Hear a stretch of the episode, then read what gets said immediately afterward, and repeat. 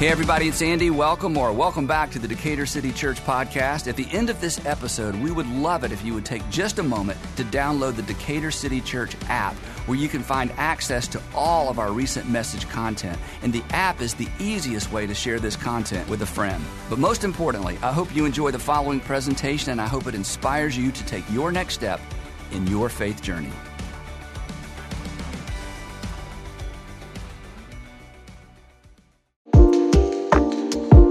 Good morning, everyone. Happy Sunday. Are you guys excited to be here today? I'll take that. I'll take that. I'm excited to be here. I'm excited about the worship that we just experienced, the songs that we got a chance to sing to kind of lay down our hearts and our, our, our, our praise to God. Um, and this opportunity that we have to just kind of dive into um, this message, this story about uh, the last resort. And my name is April Farmer, and I get the privilege of serving here at Buckhead Church on our staff. And I get to walk alongside a a group of wonderful men and women who provide opportunities for me and you to be a part of groups and to provide care to you and mentoring during times of crisis and in need of counsel. So I'm just excited to be here, excited that you're here, excited that you're watching at home. And I know you're kind of looking up here like, wait a minute, isn't, isn't she the girl that sings? What is she doing talking? Trust me, I've asked myself the same question many, many times. But my story is long, and what God does in a story, sometimes you see a person one way and you realize God's got a lot more to that person than what meets the eye. But just to give you a little bit about my introduction, even to North Point Ministries, I moved here in 1999. And about 2000, I was working at Sprint Long Distance. And I was at work one day, and one of my coworkers said, Hey, there's these people giving away free lunch every Tuesday across the street at this hotel. And I was like, Really? And I was like, What do you have to do? They say, All you have to do is sit and listen to a message for about 30 minutes, and you get free meals, mostly Chick fil A. And I was like, hey, I can do that. And so I went, and I, the first time I got there, there was somebody there, and they talked for maybe about two or three minutes. They gave us free lunch, and I watched this man named Andy Stanley teach. And I was just so enthralled, and I was like, this is super cool. I get some Jesus and I get free food. How great is this? And so I went faithfully for years every Tuesday. And I remember inviting my friends to come. But I worked there for a while, but I've, I've been a part of ministry for a long time. I've been leading worship since I was probably about 18, something I knew I was called to do when I was about 11. I remember it like it was yesterday. And so I've been doing that that, but before I came here on staff, I worked as a community based therapist out in Cherokee County. And I really, really loved that job. I loved going out and just kind of interacting with people and meeting them and connecting with them. But one of my favorite parts about that job was that I got the opportunity to teach life skills in Cherokee County Jail. And I got to go there every week and I got to teach these men and these women. And the thing that I loved the most about it was not just what I had to share with them, but what they had to share with me. The opportunity that I had to hear their stories. Oftentimes, stories of regret, oftentimes, stories of desperation and pain, oftentimes, sad stories and hope for a future, hope for a future to come, hope for something beyond what they were experiencing at that time. And what we're doing in this series, The Last Resort, is doing exactly that. We're giving you stories of hope. We're asking the question where do you go when you run out of options? And the stories that we're sharing are stories about people who have run out of options. Three stories of people who have experienced Jesus as their last resort. And last week, Clay brought up this statement and that most of us know. And he said, desperate times call for desperate measures. And mostly everybody in the room knew that. But when I when I when I saw that statement, I thought to myself, okay, well, how do we determine whether or not a situation is actually desperate? You know, what are the determining factors that makes something a desperate situation? How do we truly know when we've run out of options? And a lot of times you start to hear people make sentences that start with phrases like this I have just got to do X, Y, Z. Or I am going to lose it if this doesn't happen. Or if I could only just do this, then my life would change. And we all know that there are varying levels of desperation. We've heard people make statements like that and then hear their story and you're like, that's not a desperate situation. My son one time thought he was in a desperate situation and it had to do with a girl. Yeah, right? I know. And so he came to me. He was 15 years old and he was away at school. My son got the opportunity to go away at school in Chattanooga, Tennessee. But he had this girlfriend that he had just met over the summer and he was so desperate to get to her. He wanted to go out with her. And he knew what my rules were. If you can't drive, you can't date. If you can't get there and pay for it, you cannot date. Those were the goals that I wanted to set for my children for them to reach. And so he knew what the rules were. So one weekend he was at school, but he was coming home for the weekend. But I had to go out of town. So I asked my brother to stay at the house with them. And I told my son flat out, you cannot meet that little girl anywhere. Do you hear me? Oh, yes, ma'am. Okay. All right. So I go out of town and I'm on my way back on Sunday. And he's already making his way back to Chattanooga. And I call him. I say, Hey, Chris, how was your weekend? He was like, Oh, man, it was great. I had a great time. I was like, Well, what'd you do? I hung out with the fam, hung out with a couple of friends. I even went to church this morning. Church was great. I was like, Awesome. That's really good. I'm so sad I missed you. I'll talk to you later. And so then I called my brother to tell him I'm on my way home. And I say, hey, you know, how did everything go? And my brother was like, man, they were good. The boys were good. You know, I dropped Christopher off at the movies to see his girlfriend. And I was like, whoa, whoa, whoa, whoa, whoa, whoa wait, what? What, you, what did you just say? And my brother was just like, huh? Because he knew me. And I was like, what happened? He was like, I mean, he was just going to see his girlfriend at the movies. I didn't think you would mind. I'm like, boy, you knew I would mind. What in the world? And he knew what I'd said. So now his desperate situation caused a desperate situation for me. So I told my brother, I said, well, you're going to have to stay at the house a little while longer because I'm about to make my way to Chattanooga. And I got in my car from the airport and I drove straight to Chattanooga, Tennessee. And I drove up to his dorm. He's in the ninth grade. And I drove right there and I called him once I got outside his dorm. I said, Hey, Chris, how you doing? He's like, Hey, mom, how, are you? And I was like, I'm good. I said, I just wanted to ask you again about your weekend. Was there, was there anything that happened that you want to tell me about? And he was like, Nah, man, that was a great weekend. I went to church this morning. It's like, oh, okay. I said, um, well, come unlock the door. He's like, what? I said, Come on, lock the door. I'm here. I need to talk to you. And he was like, For real? I said, Yes. And so he comes downstairs and he's shaking in his boots, like, Yeah, mom, so what are you doing here? And I said, We need to talk about this weekend. Tell me, there's some things that you left out of your story this weekend. And he finally broke down and he told me his situation. And he told me, Yeah, I went and I, know what you said, but mom, what did he say? I just had to see her, mom. I just had to get to where she was. I had to meet her at the movies. That's all I had to do. So he, we laugh about that situation, but for him and his 15 year old undeveloped brain, he was in a desperate situation. And in that desperation, he was willing to do whatever it took to get to that girl. Why? Because he placed value in meeting her. He placed value in that situation. And what I realized is this is that in times of desperation, your level of determination is based on the value placed on what you desire. He had placed a value on her. And we place value on so many things. We place value on being successful. We place value on gaining wealth. We place value on building healthy relationships or maintaining a healthy body. But sometimes we, other people, place value on things that oftentimes some other people may take for granted. Things like food or shelter or opportunity or safety. But last week we were introduced to uh, this story Clay introduced us to the story of a guy by the name of Jairus, and he too was in a desperate situation. He was in a desperate situation, and there was a value placed on his situation. Why? Because his daughter was sick. And that meant a great deal to him. So, despite the fact that he was a synagogue leader, despite the fact that he had status in the community, he left where he was. He left his place of comfort. He left his daughter, and he came to where Jesus was because he placed value on what Jesus could possibly do for her.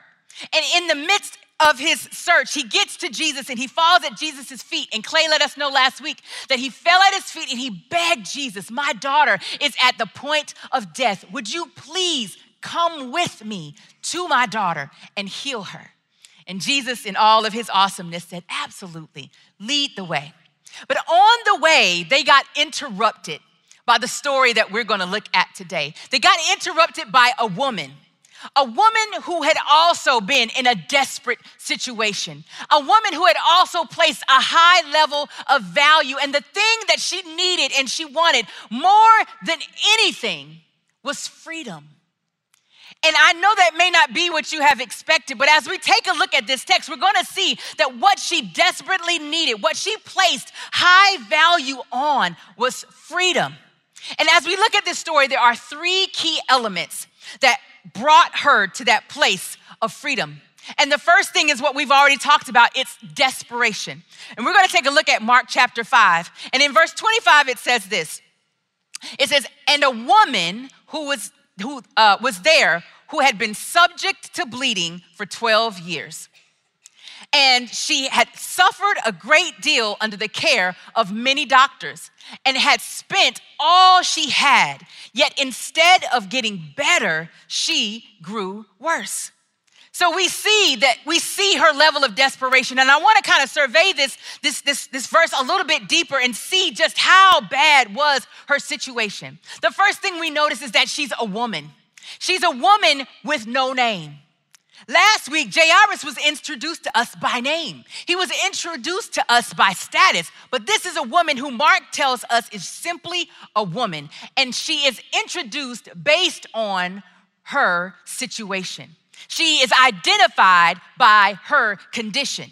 And unlike Jairus, who came on behalf of his daughter, she came all alone. She had no one with her that we can tell in this scripture. She had no support.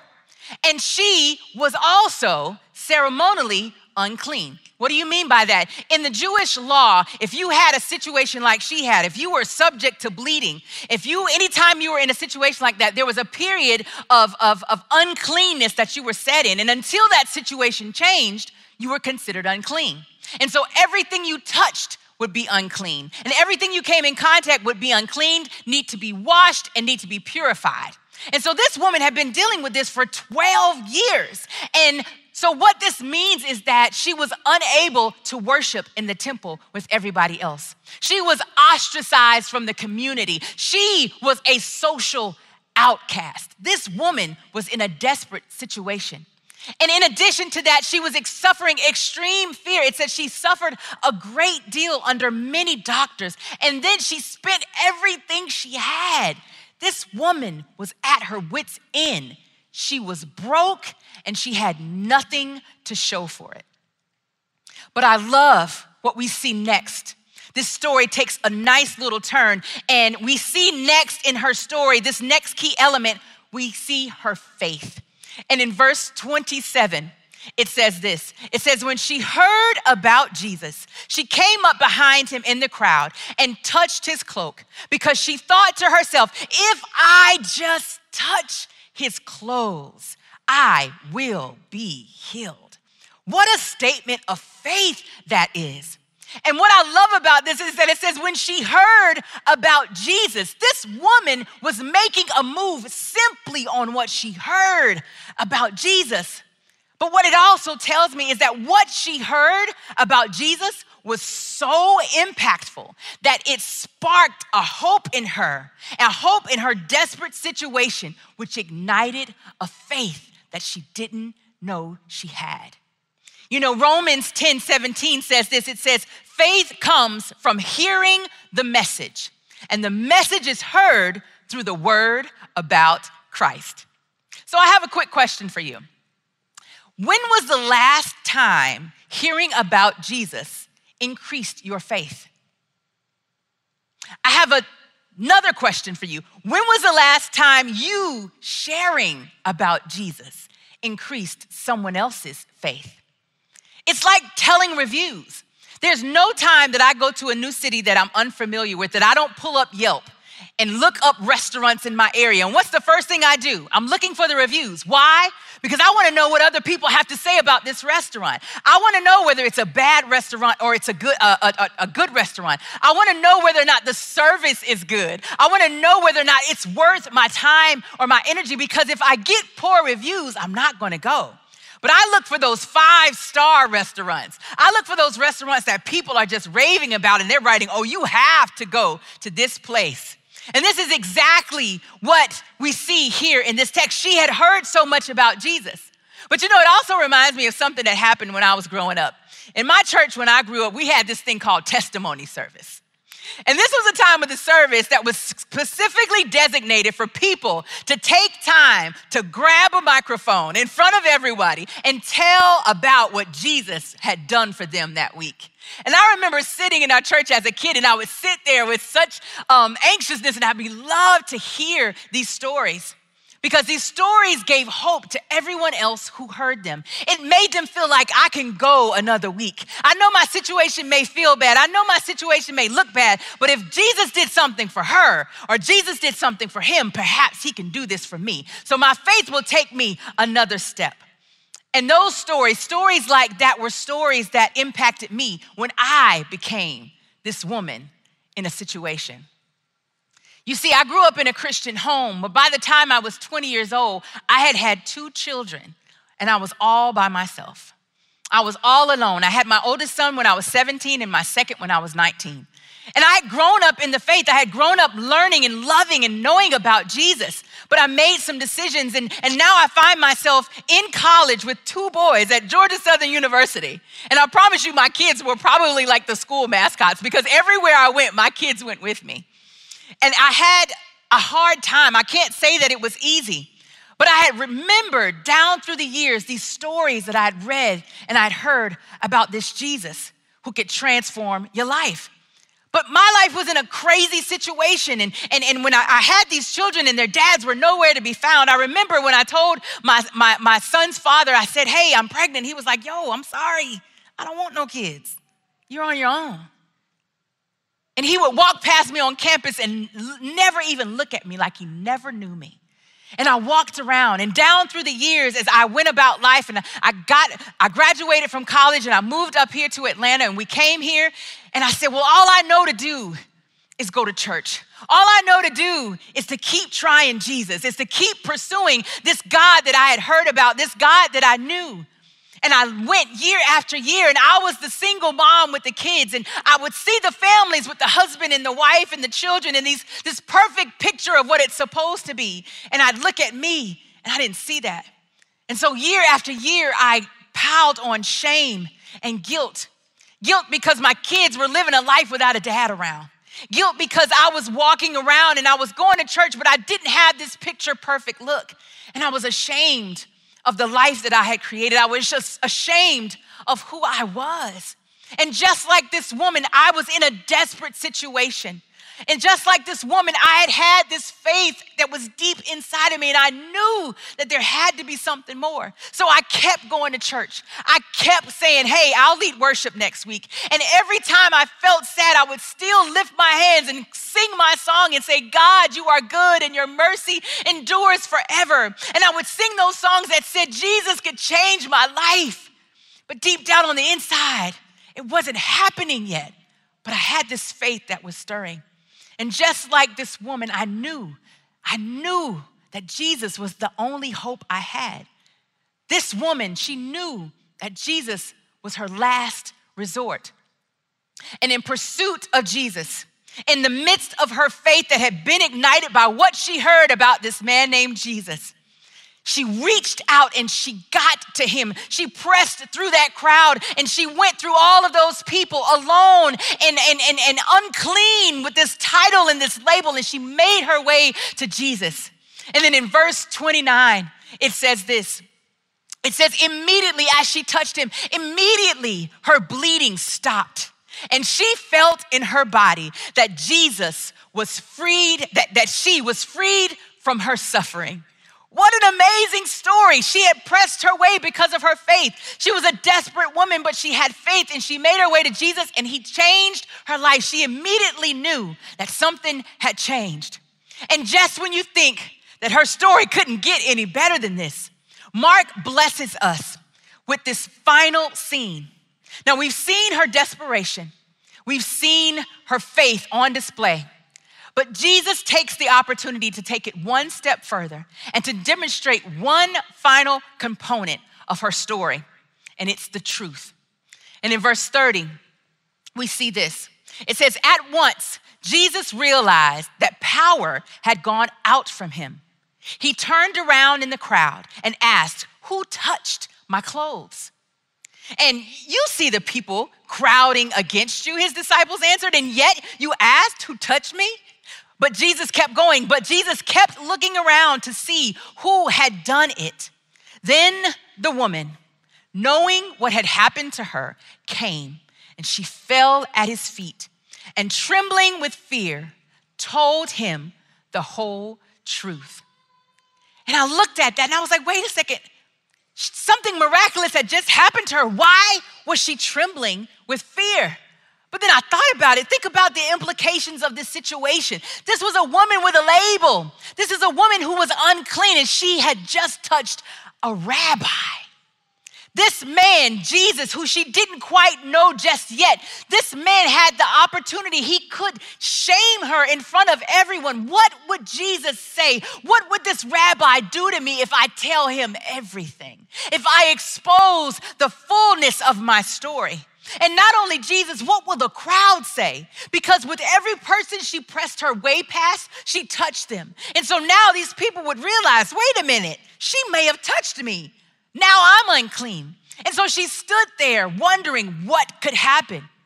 And so, in light of that, you ask, well, why would Jesus even ask the question? Why would Jesus ask the question? And I love this because it says here that there was a crowd pressing against him. So Jesus was getting a lot of touches that day, but there was something special about this lady's touch. This wasn't a regular, normal, everyday crowd touch. This was a faith touch that drew out of him a power that he knew had to be acknowledged. And Jesus asked her that question, and Jesus knew he set her up to tell her story. He tell, set her up to tell the whole entire truth. That's what Jesus wanted to be made known, not just for her. He wanted her to tell it, but he wanted the crowd to know. He wanted them to know so that it could possibly ignite their faith. And he wanted her to tell it so that she could actually take that next step of courage and even increase her faith. And I asked myself, how would anybody know about what happened if she didn't tell her story? And so Jesus beautifully set her up. And she's sitting here trembling with fear. What do I do? What could happen? What is going to happen if I do this, if I take this step? And I love how Jesus responds to her. In verse 34, he said to her, Daughter, your faith has healed you. Go in peace and be freed from your suffering. I love that. He didn't look at her and say, unclean woman. He didn't look at her and say, a, a, a lady with no name. He changed her identity instantly. No longer was she the unclean woman, she was now daughter. And he said, Your faith has made you whole. Not only did he heal her body, but he freed her. He freed her mind, body, and soul. And I understood as I read this story exactly how she felt. I told you that I spent years in shame, just building it on. I felt like it just, I, I, would just put it on me with every situation, with every time a dad didn't show up to a parent night, every time I couldn't get help paying for this sport, every time I went into church and they had a call for couples to do this or they had a call for singles to do this, I found myself shamed because I, I was a woman in the middle. I didn't fit anywhere. What about me? But I kept pressing and I kept going and I was a worship leader at my church at the time, and I, I decided to take our worship team on a, to a conference in Texas. And we get to this conference, and um, Israel Houghton and New Breed is hosting this conference, and y'all know, y'all know I love Israel Houghton. If you didn't know, now you know. I'm one of those people that loves those, those upbeat songs, so I'm jumping around. Lord, you are good. That's me. I loved it. And so we get to this conference, and it's awesome and it's wonderful. And I'm standing in the crowd, and everybody's standing up. And everybody's having this wonderful time. But then there came a time in the night where he asked everybody to be seated. And the room got quiet, and all the big lights and the staging went away. and it was just Israel Houghton and a guitar and maybe a cajon. And he starts singing this song, and everybody's quiet, and we're sitting there. And he sings this song, and he says, From first to last, you knew my days, future and past, you saw everything.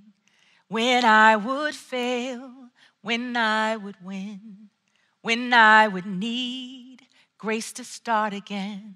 Nothing surprises you. Nothing surprises you about me, Jesus. Nothing that I could do, nothing could separate you from me, Lord. You see me, you know me, you love me madly. And I'm sitting in that crowd. And all of a sudden, all of a sudden, this knot starts to well up in my throat. And it's a big knot, and tears start to come to my eyes, and something was happening on the inside of me. And I'm trying to hold it together because I feel my life changing on the inside. And then he gets to the bridge and he says, You're not mad at me. You're not mad at me. You're more than enough, and you're madly in love with me. And in the midst of that quiet crowd, this girl, ah,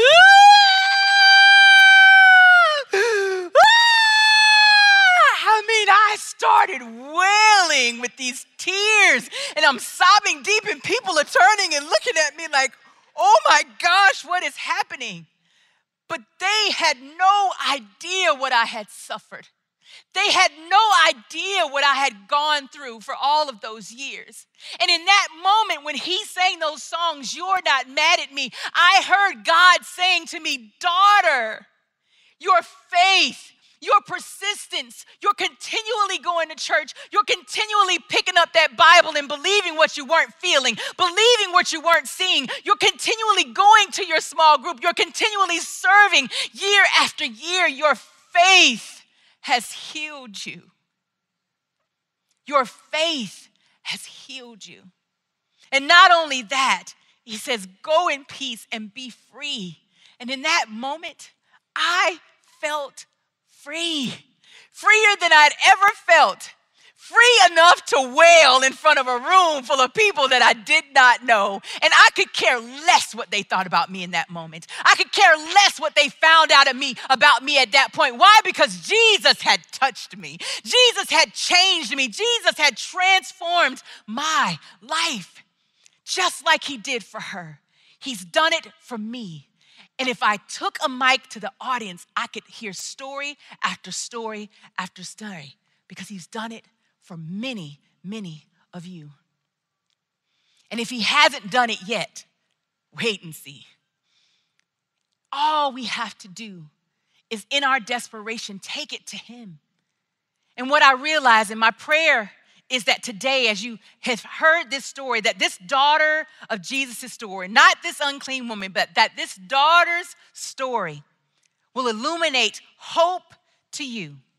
And that as you face the challenges of your life, whatever your story is, whatever it looks like, that you would remember this that desperation, faith, and truth poured out to Jesus brings healing and freedom.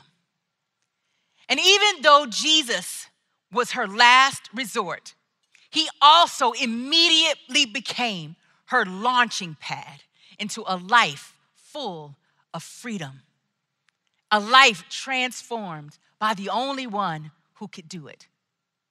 And I believe that God wants nothing more for each and every one of us than, to, than for us to be free. And I looked at that, I kept seeing that. He says, Go in peace and be free. Like, what does that mean? Be free. And I realized that being free means stepping into your freedom. Live in freedom. Exist in freedom. Don't go back to what I just freed you from. Be free. And that was the difference between my life before that moment and my life now. I live a life now free. Do I still experience challenges? Absolutely. Do you still experience challenges? Absolutely. Storms will come, but Jesus wants us to be free. Free from your suffering, free from your pain, free from the shame of your past, free from whatever it is that is keeping you from Him.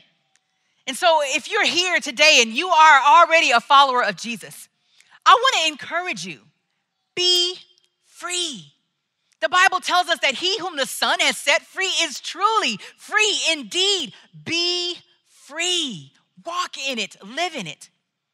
And if you're still here and you're, exploring faith and, and you're hearing this story and you're hearing other people's stories, and you're like, I don't, I don't know. I, I, I, I'm trying to figure out what this Jesus thing is all about.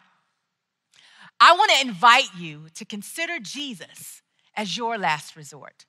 Consider Jesus as your last resort. Let him be your launching pad to freedom. And I dare you to tell your story to somebody.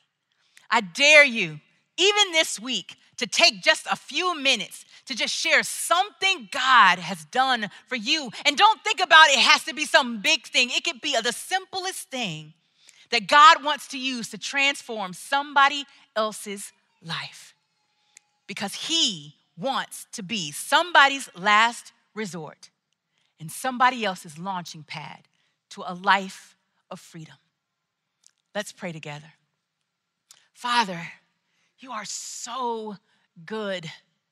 Every time we think about you, every time we hear stories like this, every time we come across situations like this, or even when we look back over our lives, we see how amazingly good you are. So, Father, we thank you for this story today. We thank you for this identifying with desperation. We thank you, Lord God, for the faith that you are igniting in us, God. And we thank you for the truth of what you're doing in our lives, God. And we thank you even for the challenge to share that truth with other people. And we know that you want to do a work in our lives, and not only in us, but in those that are around, those who are observing the change that you are doing in us, God. So I pray today that you would help us to live in the freedom that you have for us.